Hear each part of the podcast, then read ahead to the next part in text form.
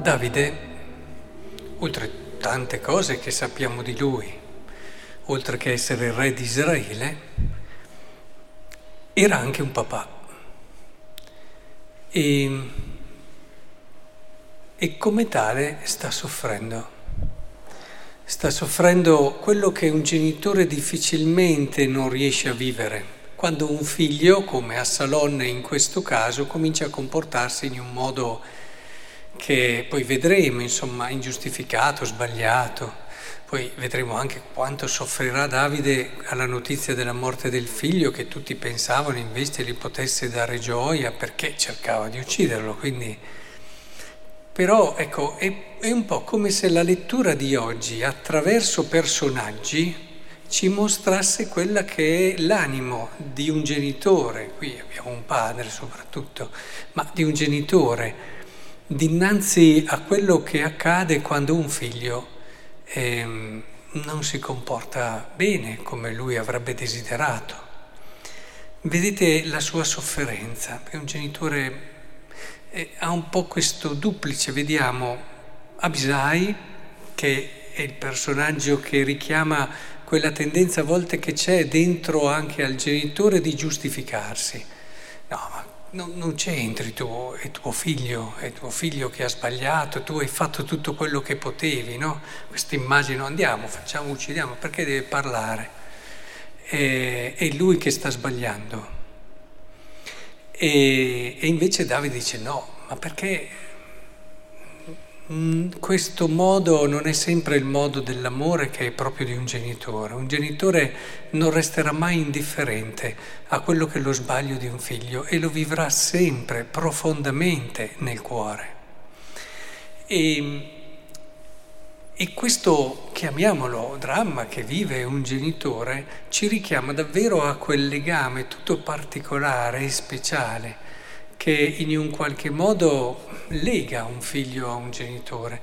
E, ed è una cosa stupenda da un certo punto di vista perché non c'è nessuno che può entrare nel cuore di, di un figlio come un genitore e non c'è nessuno che può davvero cogliere e continuare ad aver fiducia in un figlio che sbaglia come un genitore Oggi ricordiamo Don Bosco che diceva proprio così, dovete essere come dei genitori per questi ragazzi che raccoglievano dalla strada tanti, anche orfani.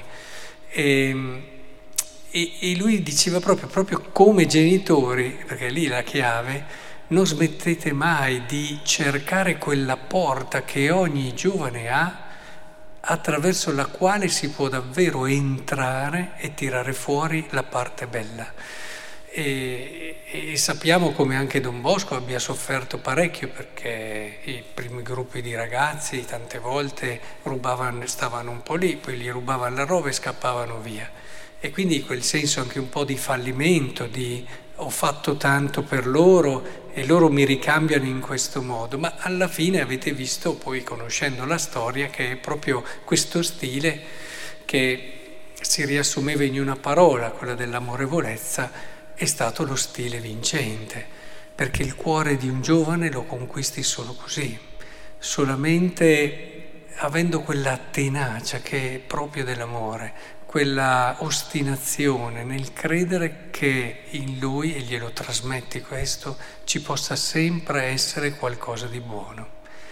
Questo non ti dispensa però da quella sofferenza anche interiore, da quella partecipazione interiore che, a cui un genitore non si potrà mai sottrarre e che diventa anche purificazione del cuore, diventa momento di crescita anche per il genitore stesso, perché i momenti di difficoltà, i momenti di prova, le sofferenze che si ha nel proprio essere genitore, se sono vissute con maturità, possono diventare anche luogo di crescita, luogo di purificazione interiore. È quella fase dove i figli ti restituiscono tanto, sia nelle cose buone, ma a volte anche nei momenti difficili.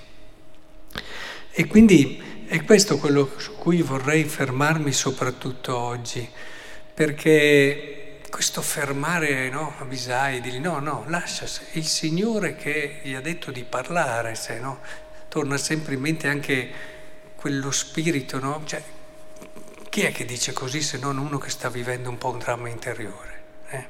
Uno che sta in un qualche modo eh, vivendo un percorso di maggiore consapevolezza di sé di quella che è stata la sua storia, gli dice sei stato un sanguinario, hai fatto, in quei momenti ti vengono in mente un po' tutte eventualmente le cose che non sempre hai fatto come avresti voluto, gli stessi errori. E abbiamo visto anche il suo peccato, eccetera, e tante cose. E, e ricordando queste cose diventa un movimento interiore che fa male, ma fa anche bene, se lo si riesce a vivere con lo spirito giusto. Quindi tutto deve servire a purificare il nostro cuore, a far crescere l'amore verso un figlio. Quando un figlio sbaglia, un genitore è vero, cresce nell'amore. Lo soffre questa crescita tantissimo, ma cresce nell'amore. E, e lo fa attraverso tutto questo percorso.